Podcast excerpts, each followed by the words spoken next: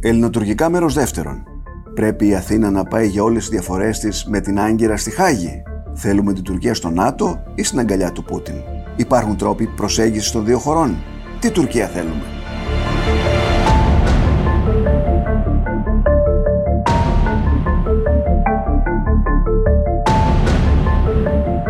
Το ράδιο Κάπα, το εβδομαδιαίο podcast της καθημερινής. Είμαι ο Νότσης Παπαδόπουλος και έχω απέναντί μου τρεις ανθρώπους που ξέρουν όσο λίγοι τα ελληνοτουρκικά για να συζητήσουμε τις εξελίξεις αλλά και τα χρόνια διέξοδα με την Τουρκία. Καλωσορίζω στο όντιο της Καθημερινής τον αντινάμαρχο εναποστρατεία και τέο σύμβουλο Εθνικής Ασφαλείας Αλέξανδρο Διακόπουλο, τον αναπληρωτή καθηγητή στο Δημοκράτιο Πανεπιστήμιο Θράκης και πρώην επιστημονικό διευθυντή στο Κέντρο Σχεδιασμού Εξωτερικής Πολιτικής του Υπουργείου Εξωτερικών Σωτήρη Σέρμπο και τον διευθυντή του Ινστιτούτου Διεθνών Υποθέσεων και αναπληρωτή καθηγητή του Αμερικανικού Κολεγίου Ελλάδος Κωνσταντίνο Φίλη. Κύριε Σέρμπο, προς το παρόν το κύριο ενδιαφέρον της Αθήνας είναι να αναβαθμίσουμε τα οπλικά μας συστήματα για να κρατήσουμε την ισορροπία δυνάμεων στο Αιγαίο και να αποτρέψουμε μια σύραξη. Υπάρχουν στρατηγικές για τη βελτίωση των ηλεκτρονικών σχέσεων. Αν εγώ μπορώ να δω τουλάχιστον μία, ε, μία αλλαγή όσον αφορά στην τρέχουσα, στην τρέχουσα συγκυρία και αυτός είναι ένας λόγος που αιτιολογεί την ενόχληση, την ανησυχία θέλετε των Τούρκων όσον αφορά τις φιλοδοξίες ε, ε, που έχουν ε, είναι ότι με όρους αν θέλετε γεωπολιτικού ρεαλισμού με, ειδικά μετά τον πόλεμο στην, στην Ουκρανία επειδή το Αιγαίο Πέλαγος ειδικά είναι λάθος άμα κάνουμε ένα βήμα πίσω, να μην το βλέπουμε μόνο ως ελληνικό ε, ή το τι δικαιούται και, η Τουρκία, ε, είναι ένα πέλαγος που για μια σειρά λόγων που τώρα δεν μπορούμε να το συζητήσουμε, ενδιαφέρει πολλούς πλέον και πολλούς Αμερικανούς να παραμείνει δυτικό.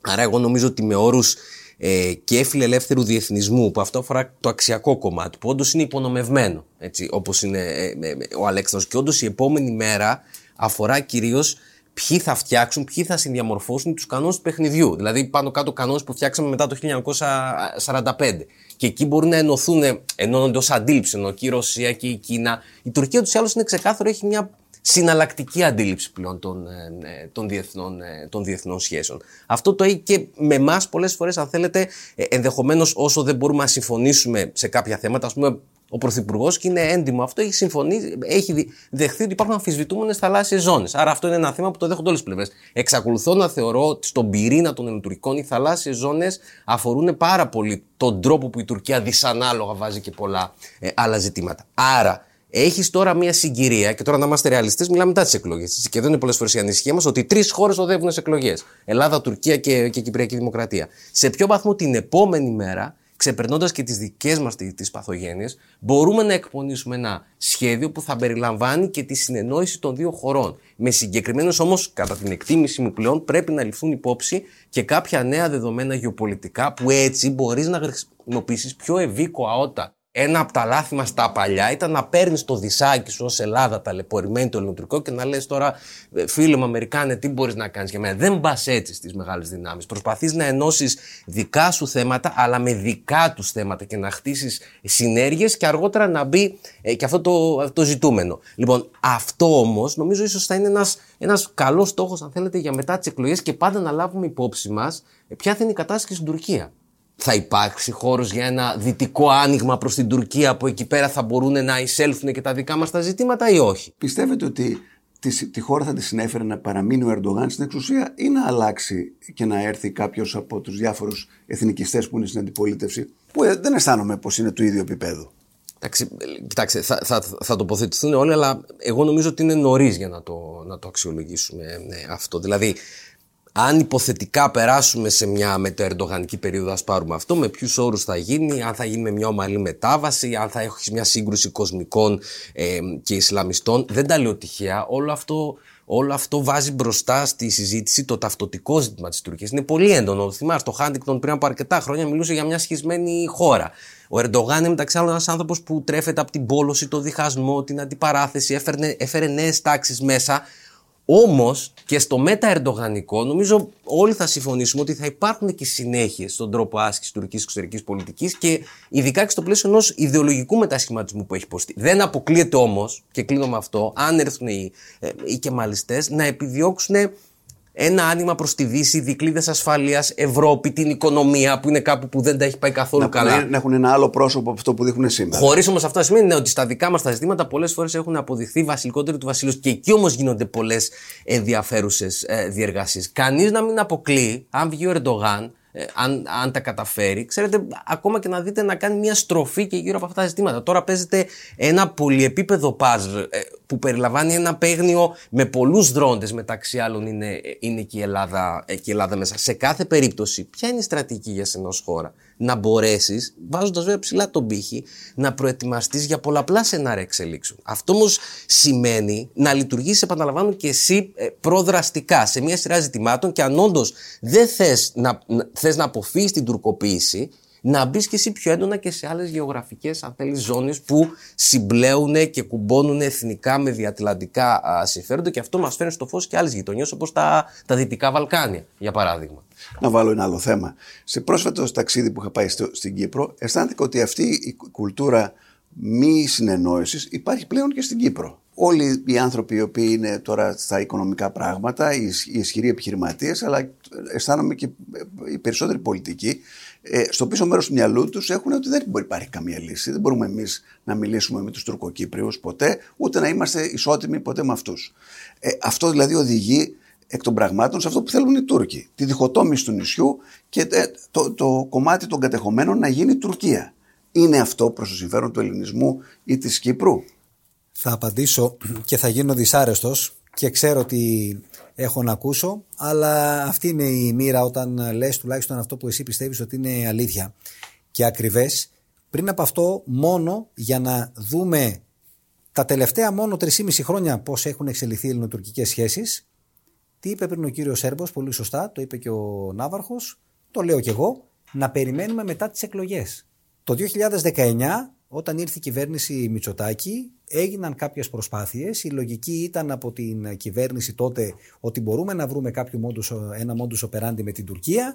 Είχαμε τις πρώτες μεταναστευτικές πιέσεις αμέσως μετά την εκλογή της κυβέρνησης. Είχαμε το τουρκολιβικό σύμφωνο, είχαμε τον Εύρο το Μάρτιο του 2020, είχαμε το Roots Race, είχαμε το Μητσοτάκης Γιοκ και μία σειρά άλλων γεγονότων. Φτάσαμε να λέμε μετά τις εκλογές. Εγώ θα σας πω κάτι. Εδώ και 1,5-2 χρόνια το ίδιο πράγμα λέγαμε μετά τις εκλογές.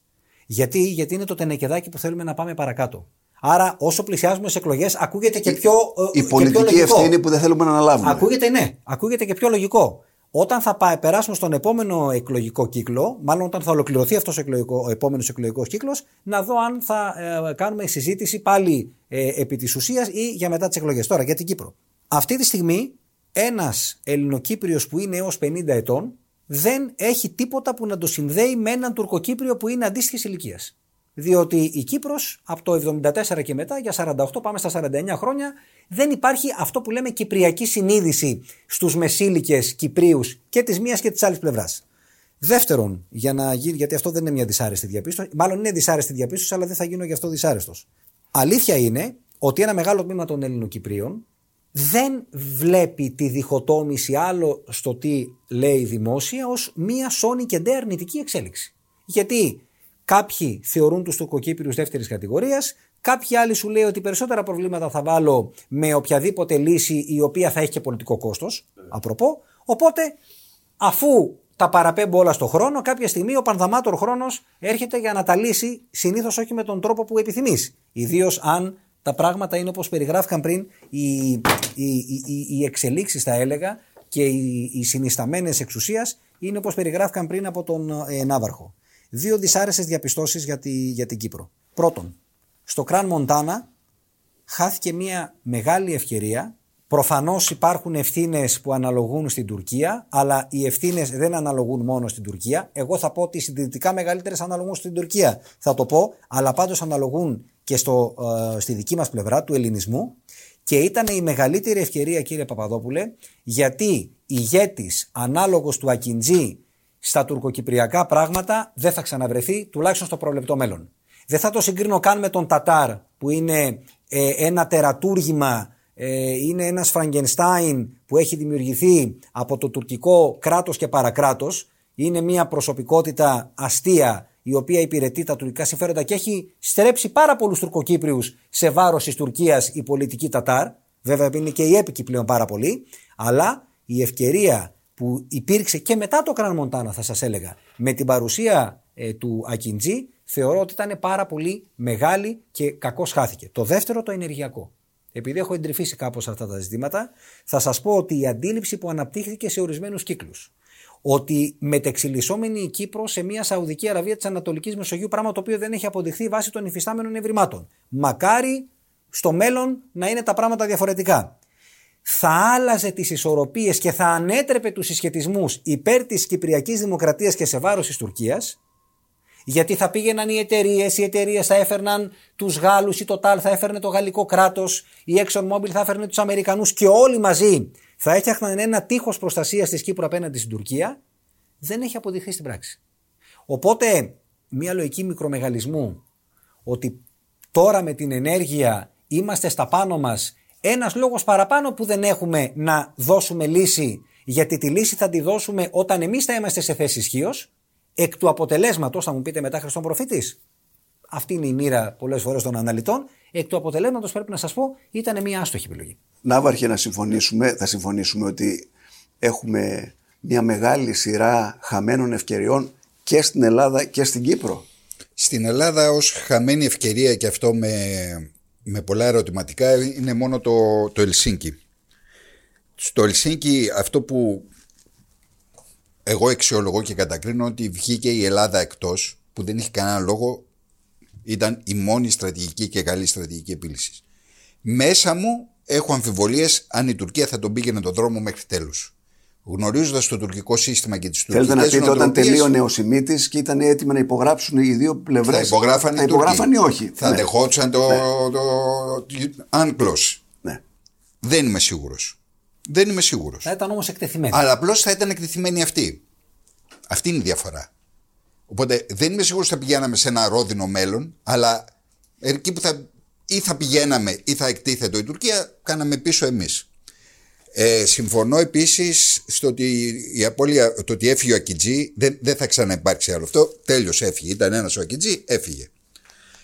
Ε, τέθηκαν και ένα-δύο ερωτηματάκια τα οποία δεν, κατά τη γνώμη μου, τέθηκαν εν παρόδο, αλλά δεν τα συζητήσαμε εξαντλητικά. Θα ήθελα από τη γνώμη μου, όσο πιο σύντομα γίνεται, Βεβαίως. που συνδυάζονται κιόλας. Αν μας συμφέρει ο Ερντογάν ή οι άλλοι, δύσκολο να απαντήσεις. Εγώ συμφωνώ με την απάντηση που δόθηκε. Είναι...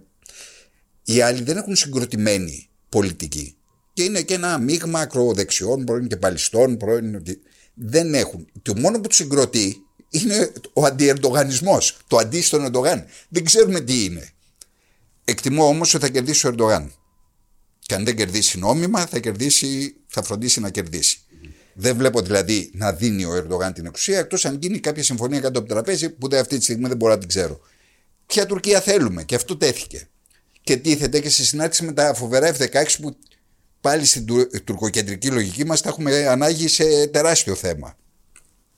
Αυτή τη στιγμή η σχέση με, με τις χώρες μας είναι τέτοια που η Ελλάδα θα έχει είτε προπορία είτε τεχνολογική ή χρονική προπορία έναντι των Τούρκων. Δηλαδή, όταν αυτοί θα πάρουν, αν πάρουν ποτέ τα F-16, εμείς θα έχουμε F-35. Τα F-16 που αυτοί θέλουν να πάρουν, ήδη έχουν έρθει δύο Viper εδώ πέρα και έρχονται στα προσεχή χρόνια συνεχώς τα, τα Viper. Θα είμαστε ένα βήμα θα μπροστά. Είμαστε ένα βήμα μπροστά. Okay. Αυτό όμως που πρέπει να καταλάβουμε είναι τι. Τι είναι πιο σημαντικό για την Ελλάδα. Να έχει επιρροή ο εκάστοτε Υπουργό Εξωτερικών ή Σύμβουλος Εθνικής Ασφάλειας Αμερικής όταν παίρνει τηλέφωνο τον Τούρκο και ας, μην, ε- και, και ας έχουν τα F-16 ή να μην έχουν τα F-16 αλλά να μην έχει καμία επιρροή. Αυτό είναι το ερώτημα που πρέπει να απαντήσουμε και ενδεχομένως αυτό το ερώτημα που έθετε και ο κύριος Παπαχελάς στο άρθρο του στην Καθημερινή. Στη δική μου άποψη, καλό είναι η Τουρκία να παραμένει στην επιρροή της Δύσης, έστω και μερικώς. Εγώ θα έλεγα πάντως να έχουμε και εμείς επιρροή. Δηλαδή δεν με καθησυχάζει το γεγονός ότι ο Σάλιβαν ταξιδεύει από την Ουάσιγκτον στην Άγκυρα να συνομιλήσει με τους Τούρκους. Δεν ξέρω καν αν αυτά που τους λέει τους επηρεάζουν, γιατί είδαμε την επόμενη μέρα να πηγαίνει η τουρκική αντιπροσωπεία στη Λιβύη. Προφανώς αυτό ήταν ε, προσχεδιασμένο. Είδαμε να γίνεται η εκτόξευση του πυράβλου. Θα πρέπει να μιλάμε κι εμείς. Γιατί αν καθίσουμε πάνω σε μια κατάσταση ότι οι Αμερικανοί μιλούν εξ ονόματός μας, ξέρουμε όλοι ότι οι Αμερικανοί πρώτον έχουν τα δικά τους συμφέροντα. Δεύτερον, τα συμφέροντα που έχουν με την Τουρκία είναι πολύ μεγαλύτερα από τα αμυγός ελληνοτουρκικά. Και τρίτον, αυτό αφαιρεί από εμάς μία ε, δυνατότητα παρέμβασης στα, στα δρόμενα. Το οποίο πρέπει να μας να μας απασχολήσει. Ε, και πάνω σε αυτό, επιτρέψτε μου να πω ότι η αντικανονικότητα της Τουρκίας που είναι δεδομένη, το κάζους μπέλι, αυτά που πολύ σωστά λέει ο Υπουργός ε, Εξωτερικών ε, για την Τουρκία, Προφανώς αυτή τη στιγμή δεν μπορείς να συνομιλήσεις με αυτή τη χώρα, να μην γελιόμαστε, αλλά δεν πρέπει η αντικανονικότητα της Τουρκίας να αποτελεί άλλο θεαδράνεια για σένα. Γιατί από αυτή την κατάσταση, κύριε Παπαδόπουλε, θεωρώ ότι ο χαμένος είναι η Ελλάδα, όχι η Τουρκία. Εξοπλιζόμαστε, αισθανόμαστε ασφαλώς περισσότερο ε, ε, κατοχυρωμένοι απέναντι στον τουρκικό κίνδυνο, αλλά αυτή η κατάσταση της αντικανονικότητας και της έντασης, όπου το διακόπτη της έντασης τον έχει η Τουρκία στα χέρια της και τον αυξομοιώνει, άντε και λίγο η Αμερικανοί, αλλά η Ελλάδα δεν μπορεί να παίξει κάποιο ρόλο, εμάς δεν μας συμφέρει. Σωστό. Εμείς είμαστε μια κανονική χώρα. Πάνω σε αυτό που λέει ο κύριος Φίλης, θα ήθελα να σας βάλω και πριν το, το βάλετε αυτό που θέλετε να πείτε, να πω και το εξής.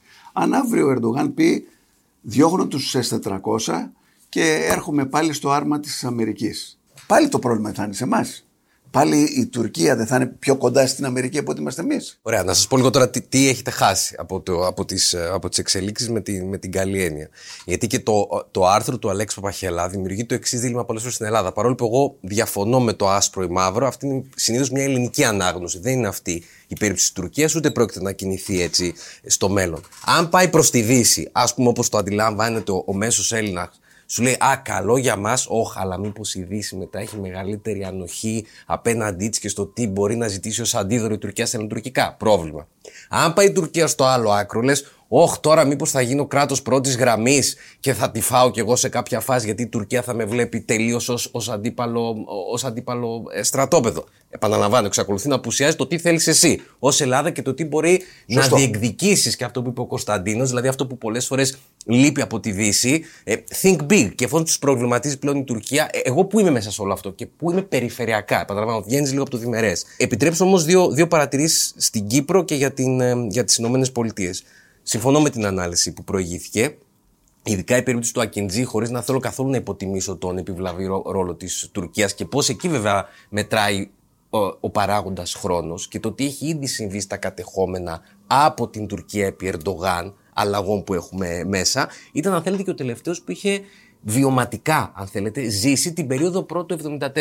Μην το υποτιμάμε αυτό όσον αφορά αυτό που λέμε τουρκοκυπριακή ταυτότητα, εκεί που θα ήθελε να βρίσκεται την, ε, την επόμενη ε, ημέρα. Στο ενεργειακό, αυτό που θέλω να βάλω απλώς ως επιπλέον προβληματισμό είναι επειδή πολλές φορές τείνουμε να, να τα αποσυνδέουμε αυτά τα δύο, για την Τουρκία ειδικά το κυπριακό έχει άμεση αντανάκλαση στα ελληνοτουρκικά. Δεν λέω ότι το τουρκολιβικό δεν έχει μια σειρά λόγων που όλοι έχουμε γράψει και επιχειρηματολογήσει και γαλαδιέ πατρίδες και είχε ένα ρόλο στη Λιβύη, αλλά δείτε το υπό το πρίσμα ως μια επιπλέον οπτική και μετά το Κράν Μοντανά, αλλά και μετά την τουρκική εκδοχή το αφήγημα ότι με αποκλείεται από τις εξελίξεις της αρχιτεκτονικής για την ενέργεια στην Ανατολικής Μεσόγειο. Σιδηρούν παραπέτασμα το είχε αποκαλέσει ο νυν πρέσβης, ο οποίος πρόκειται να αποχωρήσει ο Τούρκος, ότι δημιουργείται με ε οι Έλληνες και οι Ελληνοκύπροι μαζί με τους Ισραηλινούς και τους Αιγυπτίους ένα σιδηρούν παραπέτασμα στην Ανατολική Μεσόγειο για να κρατήσετε εκτός του. Άρα, όσο δεν πιάνεις και εκείνο και παραμένει αυτό το κουβάρι, δείτε τι αντίκτυπο, χωρίς να πιστεύω, δηλαδή και ως μια μορφή αντίδρασης. Δεν λέω ότι υπάρχει μια στρατηγική, αλλά πολλές ξέρετε, όταν τα αφήνεις τα θέματα έτσι, μπορεί μετά να χτιστεί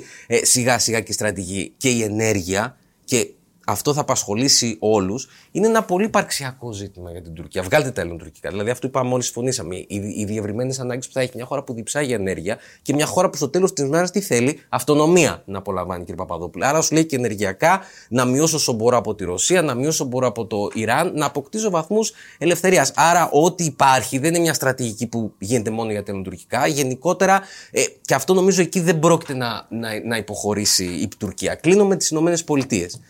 Άμα μείνουμε πάλι στην αντίληψη, ξέρετε, θα έρθουν κάποιοι να μας σώσουν, ειδικά τα πρώτα εξωτερικά γίνει κάτι, επαναλαμβάνω, είναι αντανακλά την, ε, την κουλτούρα μας. Δεν το, δεν το αντιλαμβάνουμε αυτό. Επίσης, είναι σημαντικό, γιατί υπάρχει αυτό στην, στην Ελλάδα, γιατί δεν παίζουμε άλλα παιχνίδια όπως τα παίζει η Τουρκία. Εγώ θεωρώ ότι το παίζει λάθος. Και, και η Ελλάδα θα κερδίσει από αυτό.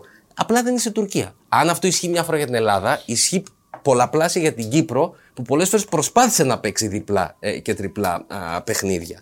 Και, ε, ενώ και τον παράγοντα Ρωσία που τον βάζουμε εδώ πέρα μέσα. Άρα κλείνω, αν όντως όμως θέλεις και πολύ σωστά είπε και ο Κωνσταντίνος να γίνεις και περισσότερο διεκδικητικός και να συνδιαμορφώσεις μια στρατηγική των Αμερικανών που έχουν επιπλέον λόγους λόγω της Ρωσίας να ασχοληθούν με την, με την περιοχή μας. Πρέπει και εσύ ο ίδιος να ξέρεις τι θέλεις, αλλά και να αποδείξεις ότι είσαι διατεθειμένος να φέρει εις πέρας έναν ρόλο.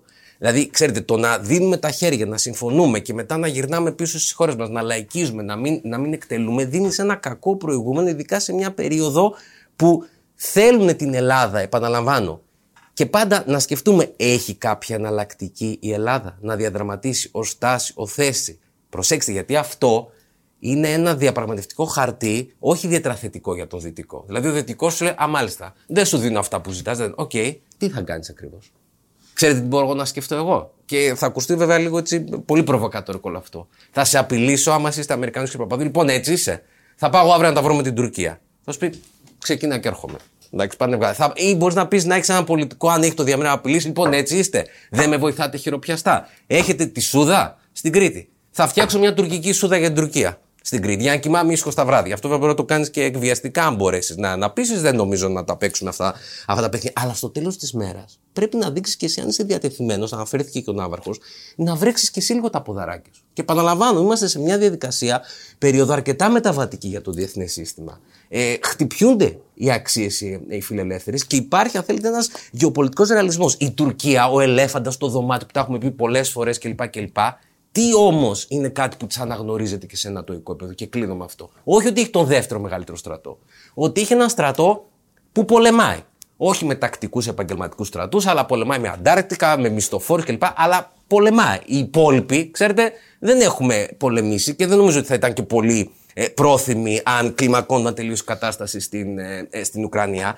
Άρα, γι' αυτό τονίσαμε και οι τρεις πολλές φορές πρέπει και εσύ να δείξεις τι θες, τι παιχνίδι είσαι διαθετημένο να παίξεις, να επιλέξεις την αρένα το γήπεδο σου και εκεί να ενώσουμε δυνάμεις και να γίνει και μια κουβέντα όμως, επαναλαμβάνω, και στο εσωτερικό της χώρας. Όχι απλώς η εξωτερική πολιτική να είναι μια αντανάκλαση των κομμάτων απέναντι στην εκλογική συμπεριφορά. Αυτά είναι κουτσά ποδάρια και υπονομευτικά για το εθνικό συμφέρον σε μια τόσο κρίσιμη συγκυρία όπου το διακύβημα είναι πολύ ψηλό την επομένη των εκλογών. Μια διευκρίνηση να μας κάνει ο Σωτήρης τουρκική βάση στη Σούδα ή ρωσική βάση στη Σούδα; Τουρκική. Μάλιστα. Όχι, στο, στο να απειλήσω εγώ τι, πιστεύω ότι σήμερα έτσι όπως είναι τα πράγματα, αυτό που δεν θα το έκανε κανένας Έλληνας αρχηγός, δεν θα το επέτρεπαν οι ίδιοι Αμερικανοί. Αλλά αν θες, ξέρεις να το πάρεις σοβαρά, αυτό το απαντάω γιατί πολλοί προτείναν να κάνουμε γέφυρες με τη Ρωσία. Η Ρωσία δεν σου έλυνε κανένα πρόβλημα με την Τουρκία. Αν θες να κάνεις μια γέφυρα και μια συμμαχία, κάτι με την Τουρκία και μέσα στα βράδια. Αλλά μίλα ανοιχτά και στην ελληνική κοινή γνώμη να δούμε ποιες είναι οι ρεαλιστικές εναλλακτικές μας χώρα που δεν έχει πραγματική επίγνωση της αντικειμενικής της κατάστασης, δυσκολεύεται πολύ, αν θέλετε, να πείσει και προς τα έξω και κυρίως να πείσουμε και, και εμάς. Είναι μια μιζέρια που πρέπει να φύγουμε και εκεί να προλιάνουμε το έδαφος για να κάνουμε και λίγο σκέψεις πιο θαραλές και πιο τολμηρές. Ήμασταν πολύ όμω δηλίω τώρα. Εγώ θέλω να θέσω το ερώτημα ακριβώς επιστρέφοντας στη μεγάλη εικόνα, όχι τη μικρή. Υπάρχει από την Αθήνα αξιόπιστος συνομιλητής όσον αφορά ε, που θα μιλήσει με αυτά τα πρόσωπα, που θα μιλήσει με μια γλώσσα που καταλαβαίνει ο λευκός οίκος, αλλά που αναγνωρίζει, αν θέλετε, και σέβεται και το λευκό παλάτι. Γιατί πολλές φορές και οι δύο, και νομίζω όλοι έχουμε εμπειρία και από την Αμερική και από την Τουρκία, ψάχνουν, κύριε Παπαδόπουλε, για αξιόπιστους συνομιλητές που μπορούν να μπουν και πιο βαθιά στα ζητήματα. Και κατά την ταπεινή μου εκτίμηση, τέτοιοι αξιόπιστοι συνομιλητές δεν μπορούν να είναι υπηρεσιακοί, ή τουλάχιστον όπως έχουμε τους υπηρεσιακούς στην Ελλάδα. Προς το παρόν, αυτό που ψάχνουμε είναι για συνομιλητές. Γιατί δεν υπάρχουν διάβλη επικοινωνίας με την Τουρκία, πράγμα το οποίο είναι προβληματικό. Εγώ, για να ολοκληρώσω, θέλω να πω μόνο το εξής, κύριε Παπαδόπουλε. Το 2023, ακόμη και αν δεν ήταν έτος εκλογών για καμία από τις τρεις χώρες, ακόμα και αν δεν ήταν έτος εκλογών για την Τουρκία, για τον Ερντογάν είναι έτσι κι αλλιώς έτος ορόσημο. Διότι συμπληρώνονται 100 χρόνια από τη συνθήκη της Λοζάνης. Τι είναι η συνθήκη της Λοζάνης, είναι το πιστοποιητικό γέννηση της σύγχρονης Τουρκίας. Ποιος αμφισβητεί τη συνθήκη της Λοζάνης, ο πρόεδρος Ερντογάν. Πώς η Τουρκία προσπαθεί μέσα από την επιθετική δημόσια διπλωματία, έχει αναφερθεί πολλές φορές ο Ναύαρχος σε αυτή, ε, να εξισώσει ουσιαστικά την Ελλάδα με την Τουρκία στα μάτια των τρίτων, ότι εμείς παραβιάζουμε τη συνθήκη της Λοζάνης, άρα γι' αυτό ο Ερντογάν θέλει την αναθεώρηση. Εμείς είμαστε που συμπεριφερόμαστε με απάνθρωπο τρόπο στους μετανάστες και όχι η Τουρκία. Άρα, μια εξίσωση η οποία για κάποιον που δεν ασχολείται από το πρωί μέχρι το βράδυ με τα ελληνοτουρκικά, όπως συμβαίνει στο εξωτερικό, πρέπει να προσεχθεί ιδιαίτερα από πλευράς μας. Αλλά το 23 είναι έτο ορόσημο, διότι ο Ερντογάν μιλάει πλέον για τον τουρκικό αιώνα από το 23 και μετά, τον οποίο ο ίδιος ανοίγει ουσιαστικά. Ε, έχει βάλει κάποια άλλα έτη, το 57, το 70 τόσο, ε, επίσης ορόσημα, ε, μάλλον δεν θα βρίσκεται εκεί για να τα δει. Αλλά με όλα τα αυτά, το 23 ο Ερντογάν θέλει να κάνει, να χαράξει την διαχωριστική γραμμή του ιδίου με τον Κεμάλ. Για να είναι αυτός ο νέος Ατατούρκ. Η ενέργεια είναι ένα από τα θέματα, ότι εγώ θα προσπαθήσω να καταστήσω αυτοτελή τη χώρα μου, αυτάρκη, δεν θα το καταφέρει, αλλά πάντως αυτό θα είναι το αφήγημα.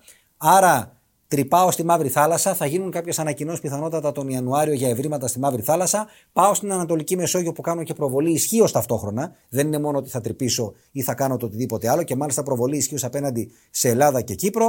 Έχω τα στρατιωτικά, όλα αυτά τα οποία λέει. Το 23 θα ήταν έτσι κι αλλιώς για τον Ερντογάν πολύ κρίσιμο έτος και εκλογές να μην υπήρχαν. Αυτό θέλω να το κρατήσουμε. Και αυτό που θα πρέπει να μας προβληματίσει, αν και δεν μου αρέσει να κλείνω ποτέ με απεσιόδοξα μηνύματα, αλλά ο προβληματισμός δεν είναι κακός, είναι γιατί η Τουρκία αυτή τη στιγμή έχει καταφέρει και έχει επιλέξει να ρίξει γέφυρες προς το Ισραήλ, να ρίξει γέφυρες προς την Αίγυπτο με πολύ μικρότερη επιτυχία, να ρίξει γέφυρες προς Σαουδική Αραβία και Ηνωμένα Αραβικά Εμμυράτα με απλωμένη την παλάμη, να ρίξει γέφυρες ακόμα και απέναντι στην Αρμενία, ένα προαιώνιο εχθρό με τον οποίο δεν διατηρεί καν διπλωματικές σχέσεις, αλλά να διατηρεί στο στόχαστρο την Ελλάδα και την Κύπρο.